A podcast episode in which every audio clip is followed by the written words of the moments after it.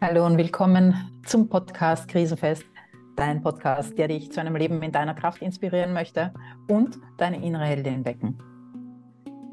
Die heutige Folge passt genau in dieses Bild und ich möchte dir ein bisschen ähm, was aus meiner Geschichte wieder erzählen, weil ähm, ich habe die Gruppe Lunge bewegt. Da geht es äh, darum, dass ich Menschen mit Lungenerkrankungen, ähm, egal ob das jetzt COPD ist oder eine Asthmaerkrankung oder auch eine andere Erkrankung eigentlich, aber der Fokus sind Menschen mit Lungenerkrankungen, dazu bewegen möchte, sich mehr zu bewegen, ähm, einen besseren Kontakt zu ihrem Körper zu haben. Und ja, es ist, geht um Bewegung und Mindset. Und innerhalb dieser Gruppe gab es einen Chat und es hat äh, eine Teilnehmerin oder eigentlich zwei Teilnehmerinnen haben wieder zu arbeiten begonnen und sind aber aufgrund ihrer gesundheitlichen Situation eingeschränkt. Das heißt, nicht so belastbar wie ein Mensch, der keine Medikamente nimmt, der nicht eine Lungenerkrankung hat. Und ich kenne das von früher, ähm, wo ich aufgefordert war, mit einer chronischen Erkrankung zu leben. Und es hat mir, es ist mir irrsinnig schwer gefallen. Also als ich die Diagnose Lungenhochdruck 2005, und, äh, 2005 äh, bekommen habe, da war ich 27 und mein hauptsächliches Streben war, so weit wie möglich mir diese Krankheit nicht anmerken zu lassen. Das ist halt wirklich schwierig, wenn du eine Krankheit hast, die fortschreitend ist und wo die Medikamente nicht gut helfen und die immer mehr deine Leistungsfähigkeit kappt. Und ich konnte immer weniger schnell gehen, ich konnte immer weniger machen, Stufen steigen. Normale Gehwege waren für mich wirklich schon anstrengend. Und ich habe das wirklich, wirklich nicht wahrhaben wollen. Und ich habe mich da dagegen aufgelehnt und habe gesagt, nein, ich kann trotzdem alles. Habe natürlich eingeschränkt, aber ich bin nie hergegangen und habe gesagt, ich würde gerne ähm, dass du langsamer gehst. Also da, das hat wirklich lange gebraucht und das ähm, ist am Anfang nur bei Menschen gewesen, wo ich wirklich viel Vertrauen gehabt habe, dass ich diese Bitten geäußert habe. Ich kann mich auch erinnern, ich war auf der Yogalehrerausbildung und wir sind da oft so Silent Walks gegangen, also schweigende Spaziergänge.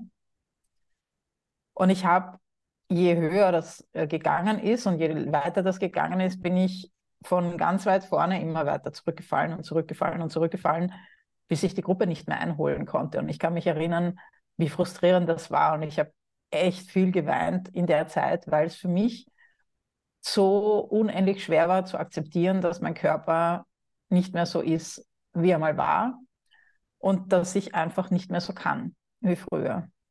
Und darüber möchte ich heute sprechen, weil Inzwischen ist es 2023. Das heißt, es sind, jetzt lassen mich meine Rechenkenntnisse, 17 Jahre ähm, ins Land gezogen, in denen ich mal besser und mal schlechter drauf war, aber in denen ich vor allem äh, gelernt habe, mit einer chronischen Erkrankung umzugehen. Und wo ich wirklich, wirklich lange gebraucht habe, war auch und darüber möchte ich eigentlich heute äh, vor allem sprechen. Wie ist es denn, wenn du krank bist oder wenn du eine Einschränkung hast und die ist nicht sichtbar?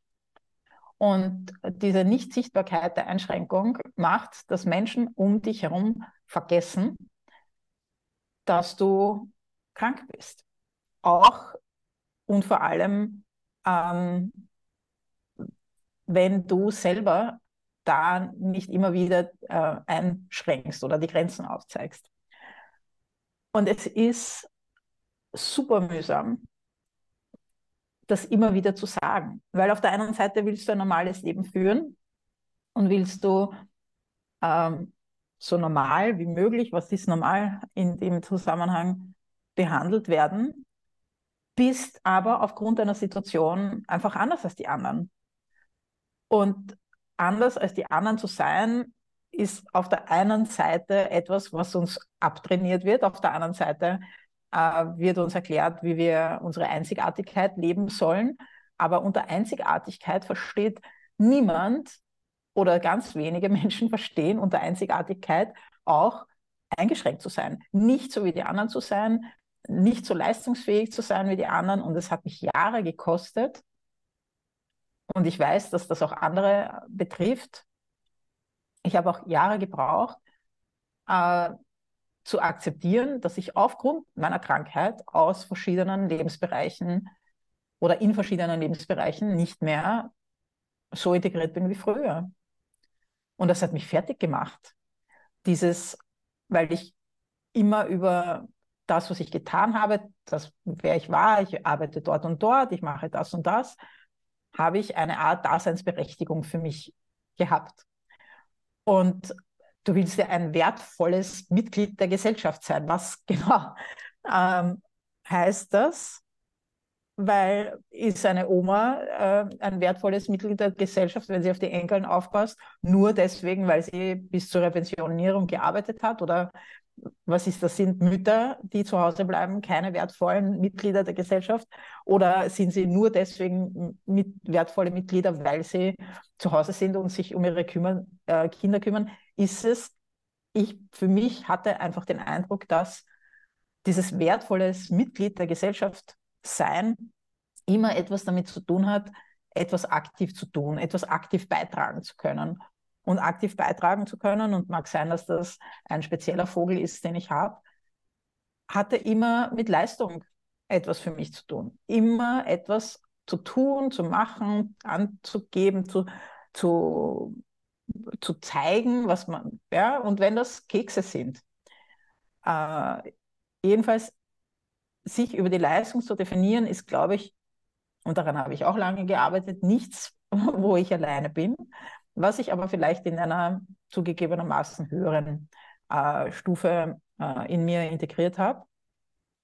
Kommt aus meiner Geschichte heraus wahrscheinlich. Aber dieses, wann bist du denn ein wertvolles Mitglied für die Gesellschaft, wenn du nicht so funktionierst wie der Rest der Welt und mit einer chronischen Erkrankung, mit einer Behinderung aufgrund von zu wenig Luft, zu wenig Leistungsfähigkeit, ähm, einem fehlenden Körperglied etc wie integrierst du dich? Und ich habe, mich hat das ein bisschen getroffen, dass ich das gehört habe. Ähm, dieses, ich bin ja nur Soldat, unter Anführungszeichen, ich, ich führe ja nicht. Ähm, und deswegen sozusagen muss er oder sie sich jetzt ähm, anpassen daran, was der oder die Chefin möchte. Und für mich heißt gute Führung aber auch, dass ich Mitarbeiter gemäß ihren Qualitäten einsetze und sie nicht überfordere. Das heißt im Umkehrschluss, wenn ich als Mitarbeiterin auf meine Schwächen und auf meine Stärken hinweisen kann und darauf, dass ich sage, ich möchte gerne arbeiten zum Beispiel, ich kann das und das, aber das und das kann ich nicht, und der oder die Chefin vergisst das wieder, dann ist es schon meine Aufgabe, dafür zu sorgen, dass ich nicht von den Latschen kippe, weil ähm, oder aus den Latschen kippe. Ich weiß nicht, ob das ein sehr österreichischer Begriff ist, aber einfach über meine Grenzen zu gehen. Denn wer ist denn der oder die Leidtragende, wenn du über deine Grenzen gehst? Das bist du. Und ähm, meine Erfahrung ist, dass wenn man nichts sagt und die Leistung aber einschränkt, dass das dann meistens zu mehr ähm, Disharmonien, sage ich jetzt mal, führt, als wenn ich sage, ich kann einfach das und das nicht leisten. Das klingt jetzt schön, wenn ich das so sage, aber das ist total schwierig und ich weiß das. Es ist total schwierig. Meine, wir wollen nicht anders sein als die anderen. Wir wollen ähm, so gut wie möglich uns integrieren. Und wir haben nicht beigebracht bekommen, wie wir entspannt und gelassen einfach immer wieder darauf hinweisen, zu sagen, bitte nicht vergessen, ich bin vielleicht nur drei Stunden da, bitte nicht vergessen, ich kann das jetzt nicht heben zum Beispiel oder ich ähm, neben dem kranken Mitarbeiter zu sitzen, ist für mich leider nicht möglich. Immer wieder darauf aufmerksam zu machen, auch, aber auf eine Art und Weise, die nicht weinerlich ist, die nicht anklagend ist, das ist schwierig. Und wie gesagt, das wird uns nicht beigebracht. Das heißt, das auch immer wieder anzusprechen, zu sagen, ich möchte gerne und mit der Führungskraft im Eins zu eins äh, zu sprechen und sagen, ich möchte gerne einen wertvollen Beitrag hier leisten, ich möchte gerne meinen Beitrag hier leisten.